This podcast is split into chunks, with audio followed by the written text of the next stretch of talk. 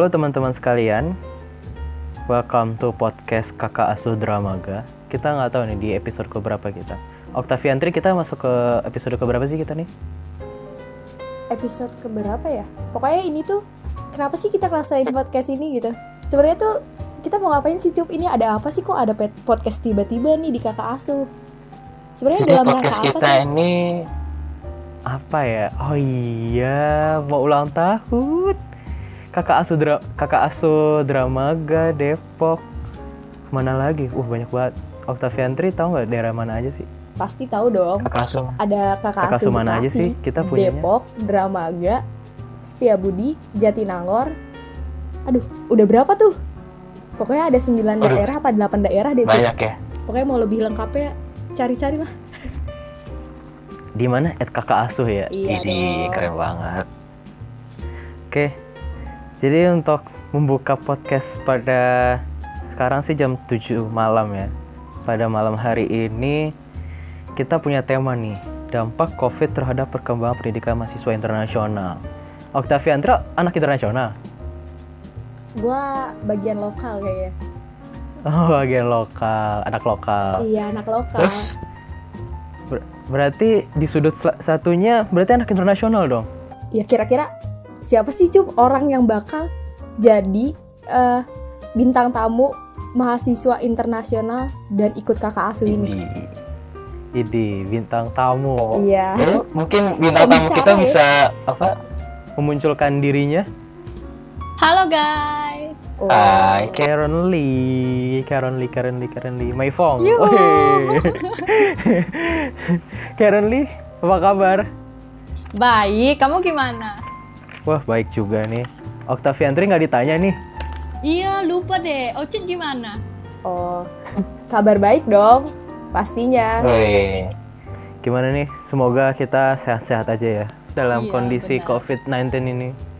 Ya bener banget. Karen Lee, Karen Lee, mahasiswa internasional. Yuhu, tepat sekali. Udah merasa anak internasional sekali dia. Enggak dong. Buktikan. Itu ada rasa bangga begitu- banget ya dia. Iya. Oke, kalau gitu bisakah Anda membuktikan kamu dari mana? Asal Saya perkenalkan diri ya. Oh iya dong. Udah ditanya. masa nggak kenalan? Saya perkenalkan dari nama dulu ya. Perkenalkan, nama saya Karen Lee Mefong. Biasanya dipanggil Karen. Saya mahasiswa IPB asal dari Malaysia, Fakultas Kedokteran Hewan. Uh. Nama panggilannya Karen, Karen sekali. Iya, Wah. bener dong. Karen is keren. Oh. Cup, cup. Selancar ini mahasiswa internasional udah bahasa Indonesia lancar. Dokter hewan Iya. udah gitu. Dia peduli banget sama anak-anak. Ih, kurang apa coba? Wah keren banget dong. Gila, pinter banget dong berarti. Enggak, kamu nih ada-ada aja. Kita kan sama. Aku mah bukan anak kedokteran hewan nih. Tapi kan kamu mahasiswa IPB. IPB itu kan pengeluaran mahasiswa yang berkualitas. Widih. udah, udah, udah perkenalan tadi ya. Iya. Oke, Karen. Jadi bisa nggak sih Karen kasih tahu alasan kenapa sih kok Karen jauh-jauh gitu sampai ke negara tetangga Karen dari Malaysia ke Indonesia? Bukannya di Malaysia juga ada Fakultas Kedokteran Hewan juga? Nah, pertanyaan ini sering kok ditanya oleh teman-teman saya. Sekali lagi saya akan ulang kenapa as- uh, saya akan explain kenapa saya ke Indonesia ya. Nah, first itu memang um, cita-cita saya adalah untuk menjadi dokter hewan. Nah, kedua itu IPB uh, kedok- uh, Fakultas Kedokteran Hewan di IPB itu merupakan fakultas yang terbaik di Asia Tenggara. Makanya saya Uh. memilih untuk ke IPB. Oh, gitu. Iya. Karen udah taraf Asia Tenggara, Cup. Nggak kayak gue produk Waduh. lokal. Aduh, Aduh. Enggak. Tapi tapi kita tuh harus bangga karena kita tuh apa punya lagi visi dan misi kita tuh untuk mensejahterakan orang-orang sekitar kita. Bahkan nggak cuma orang sekitar, tapi hewan-hewan sekitar kita. Kayak Karen nih. Betul. Aduh Karen. Karen emang suka binatang. Iya sih, saya sayang. Soalnya kan kita kan um, gimana ya ha, maksudnya uh, semua ini kan makhluk Tuhan ya. Ya udah sayang juga sama hewan. Alasan mendasar yang sangat bagus itu sebenarnya. Itu alasan alasan gua. Alasan dia tuh sebenarnya ada yang lebih so sweet. Cuma karena ada lu nih cup. Jadi malu dia. Waduh kenapa tuh? Oke Karen, mau nanya lagi nih, kira-kira dulu pertama kali tuh kepikiran IPB tuh pas kapan sih? Kepikiran buat masuk Indonesia? kepikiran saya masuk ke IPB itu tahun 2017 di mana setelah uh, saya setelah saya melewati SMA saya nah di sana saya mengambil keputusan untuk memikirkan um, S1 saya mau di mana ya gitu ya Hmm. nah jadi uh, di share share gitu ol- oleh teman-teman dan uh, setelah itu baru cari tahu tentang IPB itu gimana Oh, jadi udah, jadi mencari tahu di di Malaysia. Berarti berarti senior seniornya Karen juga ada yang di FKH, di FKH di Indonesia. ada nggak sih Jadi orang yang orang Malaysia yang ke FKH juga Oh, banyak kok, bukan saya doang. oh berarti banyak lah ya Karen Iya, satu, banyak. Karen dua, Karen tiga Kira tiga, Enggak sih. mirip-mirip semua itu. Karen pecinta hewani semua. Nah, Karen kan mengenai tentang COVID nih. Berarti sekarang Karen kuliahnya gimana dong? Karena COVID ya, jadi IPB itu tutup. Jadi uh, anak-anak IPB itu padanya uh, kuliah online. Wah, kuliah online. Emang kayak gimana sih? Berarti udah bener-bener nggak bisa ketemu sama teman-teman yang lain dong? Iya, benar sekali. Kuliah online uh, kuliah online itu kayaknya um, di, di materinya diberi di New LMS. Nah, setelah itu diskusinya dilakukan kadang itu di forum yang ada di New New LMS dan kadang dibuat diskusi secara Zoom gitu, secara video. Oh, tapi kan Karen ini anak FKH, kedokteran hewan. Bukannya biasanya itu ada praktikum-praktikum gitu ya? Iya benar. Nah itu itu yang kekurangan yang kami terima ya melalui uh, kuliah online nih. Jadi um, agak agak sukar sih soalnya kan kita kan membutuh uh, untuk melihat untuk uh, untuk kayak Secara langsungnya ya? iya secara Kayak langsung. contoh langsungnya. Iya benar. Jadi lebih gampang untuk mengingat kasus-kasus atau cara untuk mendiagnos gitu. Hmm. Jadi kalau sekarang itu Karen pembelajarannya kan biasanya megang langsung. Sekarang apa yang dipegang dong? pegangnya nggak ada cuma lebih ke membaca lebih banyak untuk mencari tahu dan karena di uh, karena kami nggak bisa lihat kasus jadi uh, kami punya praktikum itu kadang dosennya sediakan uh, video gitu nah jadi melalui video kami juga dapat tahu oh ini ternyata uh, begini kasusnya ternyata oh kalau harus diceknya gimana gitu Oh, sampai sebegitunya ya. Benar-benar Iya. berarti COVID-19 ini benar-benar mempengaruhi uh, pembelajarannya dari Karen sendiri ya. wah banget Jadi eh, apa sih yang membedakan kira-kira yang selain dari akademik deh? Apa yang Karen rasain sih? Selain dari akademik ya, yang uh, ak- akibat terjadinya COVID-19 ya, Iya. uh, menurut saya sih mungkin ada dampak positif ya dan juga dampak negatif ya uh, akibat kejadian COVID-19 ini. Nah untuk diri saya, yaitu dampaknya lebih ke akademik karena saya seorang mahasiswa ya. Tapi kalau untuk dampak positifnya yang saya lihat dari sekeliling saya, mau di di uh, di area Bogor saya ataupun teman-teman saya yang udah pulang, apa yang saya melihat itu di mana uh, keluarga yang jarang berkumpul, akhirnya mereka berkumpul karena Hmm. nggak bisa keluar kan. Nah, jadi di Iya, sana betul. saya melihat uh, COVID-19 ini dia membawa keluarga yang jarang pulang pulang ke rumah dan ini dapat mengeratkan hubung hubungan antara satu sama lain gitu. Oh. Ya, Nah, nah, kalau Karen sendiri pulang nggak nih? Nah, karena uh, memikirnya ke depan ya kayak karena lebih riskan dan Malaysia juga lockdown sekarang. Jadi Iya. fik- uh, lebih memilih untuk stay di sini karena uh, mungkin saya bukan saya mungkin saya nggak kena COVID-19 tapi bisa aja saya jadi carrier gitu jadi di uh, karena saya punya orang tua saya memikir tentang orang tua saya jadi nggak apa-apa saya stay aja di sini. Wih, keren nih. Mungkin ini bisa juga kita belajar dari dari anak Malaysia nih. Bahkan anak Malaysia aja takut untuk mudik pulang nih. Karena kan kita mungkin memang mau menyambut Ramadan juga. Jadi ya Iya, mungkin benar. untuk kondisi seperti ini mungkin kita bertemu dengan orang-orang sekitar kita mungkin di kosan kita atau keluarga-keluarga yang memang sudah ada di rumah kita ya.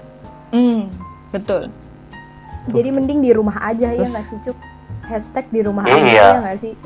Oh iya, di rumah aja. Di rumah tapi di rumah yang rumah inti gitu. Bukan di rumah kakek nenek. Iya benar. Nanti orang di rumah aja di rumah kakek nenek. Oke, beda-bedanya dong. Nah, terus selain itu apalagi sih eh, yang Karen mungkin bisa lihat dari Indonesia? Nah, apa yang saya lihat ya, uh, kejadian COVID-19 selain dari dapat mengeratkan hubungan uh, antara satu sama lain kan, antara keluarga. Selain itu, saya dapat melihat di mana kondisi pop, uh, polusi itu berkurang sih. Jadi Yo. kan karena di karena ko- uh, sebelum COVID-19 kan pada rata orang busy kan, jadi keluar masuk ke kota ataupun ke tempat pekerjaan kan. Jadi karena COVID-19 jadi orang pada stay di rumah. Jadi saya melihat kondisi di mana polusi itu berkurang. Jadi bumi kayak healing gitu. Oh iya juga sih. Jadi kayak rasanya apa ya? Kalau misalkan tanaman tuh rasanya mereka sangat senang gitu. Tidak ada Iya. polusi-polusi udara lagi. Berarti biasanya Karen merasakan tuh polusi yang ada di di Bogor itu ya. Iya benar. Nah, eh kan Bogor emang macet banget ya, apalagi Dramaga. Gue sendiri kan SMA di Dramaga nih karena. Nah itu tuh emang polusi banget dan Bogor tuh panas banget. Gue tuh asli Bogor kan, hashtag asli Bogor nih. Nah Bogor tuh ska- panas banget. Menurut gue tuh sekarang Bogor lebih dingin sedikit suhunya. Lu ngerasain gak sih Karen? Eh, s- di suasana Bogor tuh lebih dingin sedikit. Adalah dinginnya nggak panas gitu. Iya benar sih, Ocit saya setuju soalnya kan eh, nggak tahu ya kalau sekarang lagi musim hujan atau memang karena polusinya berkurang jadi terasa dingin gitu walaupun saya di kosan doang. Iya soalnya kayak Tapi emang emang bener juga sih sebenarnya. Kalau dulu gua- dulu tuh sering banget tuh gua bolak-balik Bogor tuh rasanya dingin aja. Tapi pas eh, gua menjajakan kaki gua di IPB kok panas gitu. Kok anget kayak nggak biasanya gitu. Kalau dulu-dulu tuh kayak Bogor tuh rasanya dingin, cuman karena emang karena kepadatan penduduk kita juga kan jadinya rasanya panas gitu. Nah emang iya sih, jadi kayak sebenarnya kayak yang dibilang Karen tadi bener, bumi lagi kayak membenahi diri lah, membenahi diri lah. Healing, Iya, healing, healing. nah lagi healing. Terus kayak ini kan udah nih masalah kayak bumi bumi kayak gini ya. Sebenarnya tuh yang pengen gue tanyain banget gitu, si lu tuh Ka- Karen gimana sih eh, bisa gitu, bisa ada di Indonesia, orang tua ada di Malaysia dan bisa didengar dari suara Karen sekarang dia so happy gitu gimana tuh dampak dampak yang paling ngena banget tuh sebenarnya ke Karen tuh apa sih dampak yang paling ngena banget eh kenapa Nah menurut kenapa saya bisa bertahan gitu ya? Mm-mm. Ya. Nah, menurut saya itu kenapa saya bisa bertahan? Satu uh, saya tahu tujuan saya kena apa uh, saya tahu tujuan saya di IPB itu apa satu yang kenapa saya berada di sini. Kedua uh, walaupun kejadian covid itu um, menurut saya kita jangan lihat ke arah negatif aja gitu kita harus lihat ke positif gitu kan. Kan pada rata kat, kat- uh, pada rata ngomongnya karena kenapa nggak kenapa sih kamu nggak pulang kan sedih gitu kan tapi kalau pikirnya ke arah uh, ke arah kebaikan untuk orang tua kita dan banyak kok cara untuk kita untuk calling kayak gitu kan dengan parents kita di mana kita masih keep, bisa keep in touch lah gitu Iya. Kadang kadang kita sayang untuk harus bertemu, tapi untuk saat ini kayaknya rasa sayang kita tuh harus untuk menjaga stay kita tuh supaya nggak bertemu dulu deh kayaknya. ya. Iya benar juga sih. Jadi kayak jauh dari orang tua, tapi justru itu rasa sayang mungkin lebih baik dibandingkan malah bertemu ya. Karena takut sakit gitu orang tua kita di rumah. Hmm, betul. Nah itu emang poin poin banget nih ya. Jadi notes buat teman-teman gitu, mending di rumah aja, tahu tujuannya gitu. Banyak orang uh, bu- bukan kalau kita pengen bantu perawat yang lagi berjuang, temen sebenarnya kita di rumah aja tuh udah berjuang, iya nggak sih? Buat Oh, yang iya. lainnya, iya nggak sih Iya, mengurangi konflik. itu Iya. The best lah. Itu yang dari tadi pengen banget tuh dari awal tuh sebenarnya pengen sebelumnya berterima kasih dulu nih sama tim tenaga medis yang masih berada di rumah sakit dan mungkin masih belum bertemu sama anak-anak mereka ya. Ya sama keluarga Iya, lah ya, nggak Iya. Bahkan kemarin, tapi bener kemarin tuh ngeliat di berita aja, ngeliatnya dari depan pagar doang, ketemu anak-anak mereka, aduh kayaknya dalam banget itu. Ya semoga aja ya COVID-19 ini cepat eh, udahan gitu dan cepat berkurang di seluruh dunia lah, nggak perlu di Indonesia aja ya nggak sih? Iya, iya, supaya kita Ramadan bisa bertemu lah ya. Iya benar. Jadi rutinitas eh Kare- Karen ini sekarang selama ini kan bukan libur ya, ini jatuhnya kuliah tapi di rumah. Ngapain aja Karen? Nah, selain belajar itu karena kan uh, seperti yang Oci bilang kan, karena ini bukan liburan tapi kuliah online. Jadi setiap hari itu harus dilalui kayak on uh, kayak kuliah seperti biasa tapi uh, bedanya hanya ini di rumah yang sebelumnya itu di di uh, di apa nih di kampus ya. Iya. Di selain itu uh, lebih sering calling ke family gitu, tanya kabar selain dari belajar ya. Hmm, Dan saya juga uh, karena untuk mengisi waktu kegabutan saya, kayak hari Sabtu atau Minggu gitu, saya sering magang di klinik gitu kan untuk uh, untuk uh, lebih menambah ilmu gitulah untuk lebih hands on melihat kasus-kasus yang ada di klinik gitu. Oh, jadi masih bisa ada, masih buka kliniknya ya sampai sekarang? Iya masih cuma waktunya dipendekin gitu waktu kerja. Oh, dibatasi kayak gitu ya. Ya dibatasin ya. Jadi tetap produktif dalam kondisi yang sedang sensitif ini. tapi itu justru jadi note buat semua loh, Cuk. Kita harus Gimana tuh? Iya kalau kita sebenarnya kita di rumah aja. Emang nih kita emang harus menjaga kebersihan banget ya. Dan pokoknya harus menghindari maksudnya menghindari semua eh, menghindari kontak langsung lah buat mencegah penyebaran virusnya ini. Tapi harus produktif juga karena kalau misalnya kita nggak produktif nanti eh, tubuh kita imun kita jadi lemah dan kita juga gampang terkena virus atau sakit yang lain. Iya gak sih? Nah, ya setuju banget sih. Jadi kayak gua rasain tuh kadang-kadang kayak kita udah di rumah aja, nggak ngapain aja dan kadang-kadang kita ngelihat di sosial media kayak resep-resep baru, makanan-makanan yang kayak buat dikonsumsi, tapi kayak kita nggak ada pergerakan dalam tubuh gitu. Jadi kayaknya yang bergerak cuman mulut dan bangun tidur tidur lagi, ya nggak sih? Jari doang bergerak jari. ya paling absensi absensi depan laptop kita apa conference dengan dosen habis itu kita tidur lagi ya nggak sih itu jadi kayaknya kita tuh harus lebih banyak beraktivitas lagi deh di dalam ini harus lebih kontributif lagi gitu Iya benar banget. Tapi tapi Karen sebenarnya kan emang ya di kan ini eh, kedokteran hewan IPB udah terkenal se Asia ya. Masuknya pasti susah. Belajarnya juga tuh kayak susah gitu. Jadi kayak dulu tuh kalau jadi almarhum bokap gue tuh dulu anak FKH IPB, cup. Nah, dia tuh dan almarhum bokap gue selalu bilang kalau setiap malam dia di lab ngafalin tulang-tulang. Gua bingung nih si Karen gimana ngafalinnya nih. Coba iya gimana tuh tulang-tulang dihafalin tulang-tulang hewan, tulang-tulang ini bentuknya kayak gini. Gimana tuh Karen? Hmm, Hewan. Nah, karena gimana ya? Ya benar sih apa yang kamu ngomong dan saya juga lalu iya. Uh, menurut saya itu uh, kalau untuk karena kejadian uh, saya kejadian yang itu kan sebelum COVID-19 ya. Nah, jadi kami itu sering ke lab, sering lihat, sering mendengar penjelasan dari dosen kan. Jadi setiap bond itu ada nama-nama tersendiri. Jadi pas kalau ada accident ataupun kejadian yang ter- terjadi pada kucing kayak tabrak gitu kan. Jadi kita nggak lihat dari satu tulang gitu, kita lihat ke daerah lebih spesifik. Nah setiap spesifik tuh ada nama dia sendiri. Wah, wah, anak bisnis nggak masuk, tapi kayaknya ngerti sih, iya. Jadi emang benar-benar FKH tuh kayak keren banget ya. Ucup anak bisnis, saya anak tanah, tidak melihat tulang. Oh iya, eh, kan ngeliat tulang dong, kan fosil. Jadi gimana ya? Ngeliatin fosil kan tulang dinosaurus, udah keren banget. Ocit. iya. Mohon maaf ya.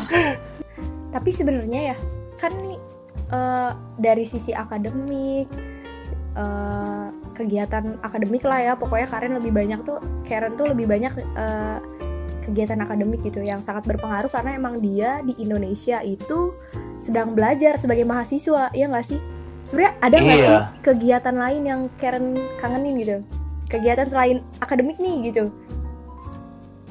Oh, sudah tentu ada. Nah, selain akademik, kita juga harus be- rajin berolahraga gitu supaya kita tubuh kita sentiasa uh, sentiasa gimana ya uh, sehat kan. Nah, karena menurut saya uh, key untuk melawan COVID-19 itu harus dari kesehatan kita sendiri. Jadi ki- kalau kita menjaga kesehatan, menjaga pemakanan, menjaga apa nih pemikiran kita ya. Kenapa saya ngomong pemikiran kita juga mempengaruhi kalau kita sentiasa happy itu uh, hormon yang terrilis dari tubuh kita tuh akan uh, akan lebih Baik ke juga. arah ya ke arah yang positif lah supaya kita tidak mudah jatuh sakit jadi tidak akan mudah kena serangan COVID-19 juga. Jadi gaya hidup sih juga ya sebenarnya. Iya ya. benar. Gaya Jadi hidup. kayak- jadi manajemen diri kita ya memang harus lebih bersih lagi, lebih baik lagi. ya kegiatan si Karen yang dikangenin itu salah satunya dia hidup ya. Coba kalau Iya. Karen ikut di kampus tuh jadi aktivitas apa aja sih selain belajar? Di kampus tuh ngapain biasanya? Di kampus selain belajar karena kami juga mempunyai acara lain ya seperti fakus- fakultas lain. Nah, antara acara yang kami ada itu seperti Himpro yang ada dekat FKH, um, acara Olive yaitu untuk uh, berolahraga, Olahraga. ya olahraga gitu. Iya itu apa namanya? Kalau sekarang kan berarti kan ketunda nih ya. Prokernya gimana tuh? Biasa ya ditunda atau dibatalin atau gimana gitu? Um, prokernya uh, sejauh ini yang saya lihat itu mereka masih uh, membuat persediaan gitu ya, tapi nggak dibatalan uh, batalin sih, cuma ditunda aja. Mungkin ditunda dan cara penyampaian acaranya mungkin lebih sedikit menyesuaikan gitu ya Iya benar. sama kondisi yang sekarang. Mirip lah ya sama sama kegiatan kakak asuh cup lagi ditunda dulu. Oh iya, aduh, sangat disayangkan sekali ya. Tapi tapi tetap kakak asuh itu tetap harus berkontribusi untuk masyarakat dan anak-anak lingkungan kita sekitar asik. Nah ya nih.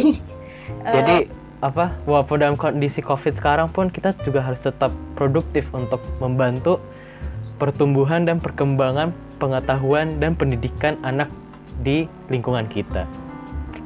Nah, Keren banget kata-kata gue. Nah, gue juga gue juga bener banget nih Cup. Nah, tapi ada satu yang pengen gue tanyain juga nih ke si Karen nih. Karen, aduh Karen mulu karena orang Indonesia, maaf bro, makhluk lokal, iya kan? Ngomongnya Karen mulu dari tadi cuy, iya gak sih? Karen nggak apa-apa lah ya, Karen kayak Karen kayak ya.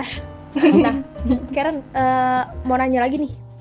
Jadi kan Karen juga nih salah satu mahasiswa internasional, tapi Karen sendiri tuh ikut kegiatan kakak asuh gitu kan ya. Kakak asuh ini kan kegiatan bukan kegiatan dalam kampus kan, ini tuh kegiatan di luar kampus, iya gak sih? Iya. Si kenapa Karen tertarik gitu sama kegiatan ini dan apa yang Karen kangenin setelah kejadian virus ini gitu di kegiatan kakak asuh yang tertunda juga sama kayak yang lain ya gitu. Banyak sih yang kayak saya kangen uh, uh, yang ada di kakak asuh ya. Jadi antaranya itu um, suasananya sih menurut saya karena uh, kita kan mahasiswa ya jadi mahasiswa kan kita harus melakukan uh, tugas-tugas gitu kan jadi setiap ha setiap hari Sabtu kan kegiatan kakak kakak asuh kan jadi di mana pas saya ke uh, ke sekolah itu saya melihat anak-anak dan mereka uh, adik-adik yang belajar kan. Jadi suasananya kayak nggak pikir tentang tugas gitu lebih kayak head fun gitu dan cara mengajar ataupun mendidik uh, bersosial bersosialisasi dengan adik-adik yang ada di sekolah itu. Sama dong. Gue juga itu sih. Kalau lu cup waduh. Apa ya? Ibaratnya lagi sayang-sayangnya dunia tidak merestui gitu. Dunia jadi kayak jadi ibaratnya tuh uh, kita tuh gue emang juga baru masuk batch 3 di kakasuh kayak Karen juga. Dan rasanya tuh nyaman aja gitu. Ketemu sama anak-anak kita bisa apa mengajar mengajar dengan dengan rasa senang gitu beda mungkin yang apa yang kita rasakan kayak sehari-hari kita yang belajar dan kita yang pembelajaran di perkuliahan. Tapi pas di hari Sabtu tuh rasanya kayak senang aja gitu. Kayak rasanya bisa relief dari hal-hal dan kewajiban-kewajiban yang ada. Setuju nggak sih? Setuju banget. Apalagi sebenarnya kalau gue disuruh milih nih ya kan gue selalu ada praktikum lapang setiap hari Sabtu nih ya. Nah gue selalu pengen ikut kakak asuh. Karena itu kayak ketemu adik-adik. Bener yang dibilang Karen? Karen lah Karen lagi. Sorry cuy. Nah ketemu si Karen. Ketemu ketemu yang lain gitu. Apa aja diomongin. Dan tapi sa sama sih punya visi yang sama gitu tentang pendidikan di Indonesia. Dan Karen sendiri juga udah ke langkah yang jauh banget gitu ya. Dari Malaysia ke Indonesia melangkah untuk pendidikan Indonesia. Itu gue sangat bahkan kalau misalkan kayak diibaratkan uh, rasa bangga tuh mungkin pendidikan Indonesia nggak sampai Indonesia banget tapi kayak untuk berkontribusi untuk lingkungan sekitar dari kampus saja untuk ngeliat ke anak-anak yang ada di sekitar kita tuh rasanya kayak senang aja gitu bisa berkontribusi. Nih kalau kalau dulu nih kegiatan kakak asuh di batch 2 dalam Iya. rangka memperingati kakak asuh yang kedua nih eh ke satu kan kalau sekarang yang kedua ya Iya. kakak asuh udah bagiin kado-kado gitu cup nah sebenarnya banyak banget ya proker yang ketunda atau nggak tahu bakal jadi atau enggak sebenarnya tapi itu benar-benar buat kebaikan bersama lah. Nah itu tuh sedap. Halus.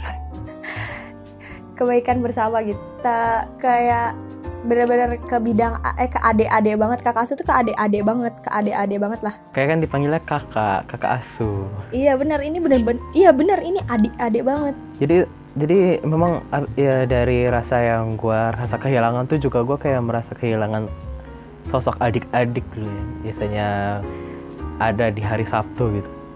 Karena kan yang mungkin gua anak paling bontot. Dan gue tuh kayak merasakan banget yang namanya kehilangan eh, kebersamaan bersama adik-adik yang gua rasain biasanya.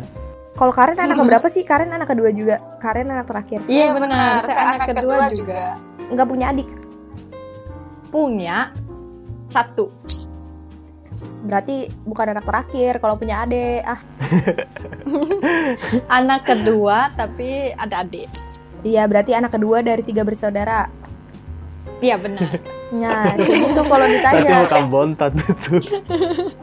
kalau Karen sendiri di kegiatan kakak asuh nih jadi bikin keinget gak sih sama adik yang ada di sana? Adiknya laki-laki apa perempuan? Eh, adik saya perempuan enggak sih? Karena adik saya kan eh, dia udah SMP ya. Jadi yang kakak asuh kan lebih mengajar ke adik SD kan. Jadi jauh gitu dari segi umur gitu. Dan juga eh, kematangannya. Tapi berarti dari situ Karen merasa rindu dong akan masa lalu bersama adik-adiknya. Iya benar. Itu benar sekali. Lebih ke reflect ke diri saya sih bukan uh, adik saya. Lebih refleksnya ke diri saya di mana di mana um, saya merasai uh, saat mereka itu dan sekarang saya saya mendidik mereka. Jadi reflect gitu oh pas saya pas saya lagi muda saya seperti mereka saya juga kayak mereka sering main sering ketawa gitu tapi menurut Karen sendiri nih kan ini dampaknya nggak ke mahasiswa aja ya? Ya nggak sih? Iya, me- menurut saya dampaknya ke orang di sekeliling, lebih ke ke, sisi- ke se- sekeliling sih, bukan ke mahasiswa doang. Nah, Karen, kan kita juga sudah menyinggung nih tentang anak-anak. Apalagi kita juga sudah membahas tentang COVID ini. Menurut Karen, pengaruhnya COVID ini terhadap anak-anak yang biasa kita biasa kita didik tuh apa sih? Menurut Karen sendiri? Banyak sih yang um, kayak pengaruh ya ke adik-adik nih. Nah, antaranya itu mereka kan uh, lebih lebih suka ya kalau ke kuliah eh kalau ke sekolah itu kayak ketemu uh, cegu eh ketemu guru-guru ya dan juga Wah, Malaysia banget nih. ketemu guru, ketemu uh, teman-teman gitu ya. Nah karena COVID-19 mereka kan nggak bisa ke apa ya ke sekolah lagi, jadi pada pada di rumah kan. Jadi mungkin mereka di sana mereka lebih kurang have fun-nya, lebih sosial sosialisasinya lebih berkurang sih. Iya benar, tapi memang benar juga sih. Kayak dari dampak COVID itu kan masalahnya kita kalau misalkan dulu kita zaman masih kecil tuh rasanya pengen main terus nggak sih? Tapi main Iya. tuh nggak main sendiri, tapi main sama teman-teman dan di saat kita bisa belajar sama guru-guru dan kita main tuh sekarang malah justru di zaman sekarang kita jadi ter, ter- terpaut jarak gitu dan kita nggak boleh bertemu. Nah menurut menurut Karen tanggapan Karen terhadap pendidikan yang di Indonesia nih selama Karen mengikuti kakak asuh kayak gimana sih? Nah, tujuan saya kenapa saya ingin mengu- mengikut kakak asuh itu karena uh, pas saya berada di Indonesia, saya melihat di sekeliling saya ter- ternyata terlampau masih masih banyak ya uh, anak-anak di mana mereka harusnya berada di sekolah tapi mereka disuruh kayak bekerja gitu. Jadi saya saya merasa oh kakak asuh ini adalah tempat di mana saya bisa mengkontribusi gitu untuk apa yang saya, saya- dari segi pengalaman saya pendidikan sa- pendidikan saya uh, untuk anak-anak di Indonesia supaya mereka sama rata gitu kayak kita suatu hari uh, jadi mahasiswa, mahasiswa juga di mana suatu hari mereka mencapai cita-cita mereka juga. Berarti dari pernyataan Karen tadi, berarti yang Karen rasakan di Indonesia tuh masih ada namanya child labor gitu nggak? Berarti di Indonesia? Iya, masih uh, yang saya lihat ya kalau secara uh, secara data sih saya nggak cek Google gitu, tapi apa yang saya perhatikan di mana anak-anak uh, masih kurang lah. uh, menurut saya sistem pendidikan di Indonesia masih kurang kalau dibandingkan dengan uh, saya sebagai seorang uh, seorang uh, rakyat Malaysia dan saya membandingkan anak-anak kecil yang ada di Malaysia dengan Indonesia itu beda ba- beda banget. Menurut saya sih uh, pendidikan di Indonesia masih kurang apa yang saya lihat ya kalau kalau dari segi statistik saya nggak Google sih. Jadi apa yang saya lihat itu kalau dibandingin dengan uh, uh, adik-adik yang ada di Malaysia dengan yang di Indonesia itu uh, masih jauh. Di- Jadi saya menurut saya uh, peranan kakak asuh itu sangat penting. Kenapa kita uh, kenapa? Karena kita bisa mm, uh, motivate gitu, kita bisa jadi role model kepada adik-adik agar mereka melihat wah ternyata uh, kakak-kakak nih datang ke ke sekolah mereka untuk mendidik. Jadi mereka ada perasaan suatu hari saya juga pengen deh uh, jadi kakak seperti ini, kakak kakak kayak kakak Yusuf, kakak Ocit gitu. Jadi kita menurut saya kita memainkan peranan penting dalam kehidupan adik-adik yang ada di sekolah. Jadi dari situ juga kita bisa membangun rasa apa pengertian mereka juga terhadap uh, anak-anak nanti di bawah-bawahnya mereka lagi ya. Iya, betul sekali. Jadi kayak efek domino juga kita membantu mereka dan mereka nanti akan membantu uh, penerus-penerusnya yang kemudian hari. Iya, betul. Terus takjub gitu loh cuk. Sama Karen oke Karen bukan Karen yoi. Karen dari yang gue bilang tadi mahasiswa internasional tapi dia peduli sama pen- melihat dengan adik-adik gitu. Menurut lu sendiri nih ya menurut gue sendiri pak gue tuh kayak sangat terkagum-kagum makin terkagum-kagum lagi sama alasan Karen mengenai ikut kakak asuh ini gitu. Dan apa sih pesan Karen untuk kakak asuh gitu? Untuk anak anggota kakak asuh ataupun kakak asuh ke depannya. Apa sih? Ya gue pengen tahu pesan Eh. dia. Pesan dan pesan sih boleh. Pesan saya sih uh, walaupun kita sekarang uh, berada dalam ke- kon- kondisi COVID-19 ya kita harus tetap mengeratkan hubungan antara satu sama lain antara kakak asuh. Dan kita juga jangan karena COVID-19 kita stop uh, untuk mendidik uh, anak-anak yang ada di Indonesia nih jadi kita mencari cara agar mereka uh, agar kita bisa lagi ke expose ke adik-adik dan cara untuk mendidik mereka karena sekarang kan uh, solusinya banyak ya cuma lihat kita mau atau enggak aja Iya bener banget nih. Nah terus ini udah nih pesan buat kakak asuh nih Cup. Sekarang Karen pesan untuk orang-orang di rumah yang lagi di rumah aja nih. Pesannya apa? Ya nggak sih Cup? Lu lagi di rumah Yang- aja kan?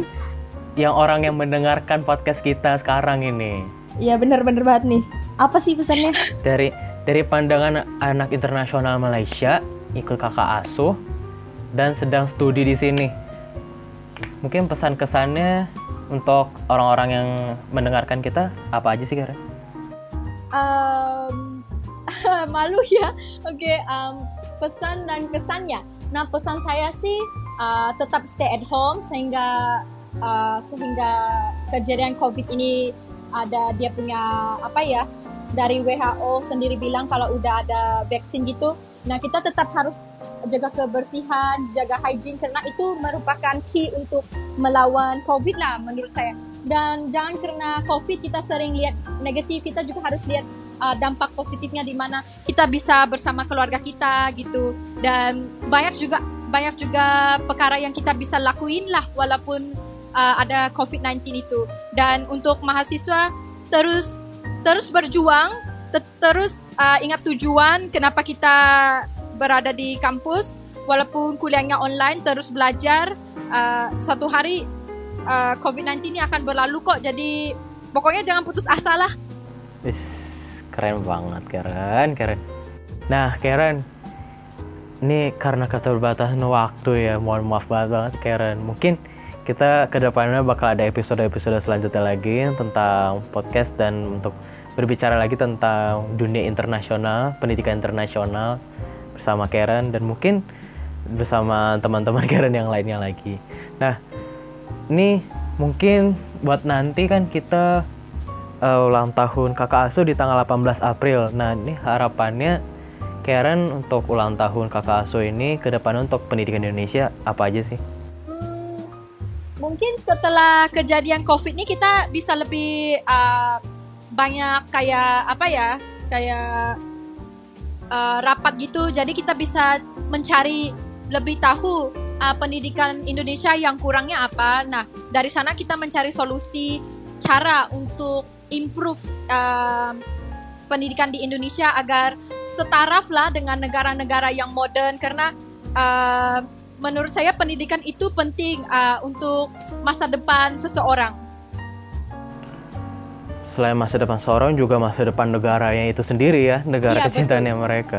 Iya betul. Karena karena walaupun negara itu bisa maju, tapi kalau misalkan anak didik anak-anak bawahnya tidak dididik dengan baik juga ke depannya bisa menjadi ancaman buat satu negara itu. Ya nggak sih, Karen? Iya betul. Dan satu lagi menurut saya selain akademik itu penting untuk uh, negara ataupun masa depan kita.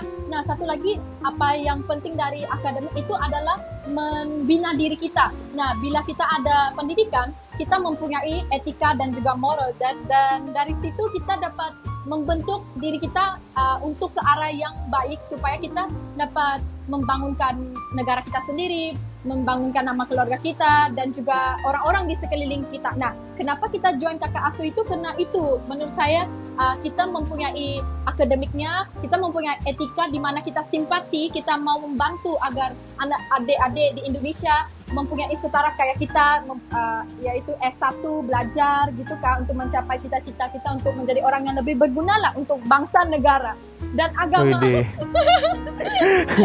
Lengkap banget loh. Lengkap banget. Wah. Aduh, mungkin saat disayang sekali tapi waktu sudah menghentikan kita. Terima kasih banyak Karen. Semoga Sama-sama. perkuliahannya semoga perkuliahan internasionalnya bisa bisa apa namanya tujuan utama untuk bisa datang ke Indonesia ini bisa terpenuhi dan semoga kita semua Ocit juga sehat-sehat dalam kondisi corona pada saat ini. Tuh, semoga stay safe ya teman-teman sekalian. Makasih Yusuf, makasih Ocit karena telah uh, memilih saya untuk melakukan podcast ini. Saya sangat hargai karena saya dapat uh, share uh, experience saya sebagai anggota kakak asuh dan juga experience saya hidup di Indonesia. Jadi sangat luar biasa lah bagi saya. Makasih. Thank you. Jadi kayaknya sekian podcast kita untuk uh, hari ini, untuk episode pada saat ini. Jadi stay tune ke di Spotify Kakak Asuh dan berbagai macam platform yang menyiarkan broadcast kita. Oke okay, guys, stay safe dan sampai jumpa lagi di podcast kita yang selanjutnya. Bye. Bye.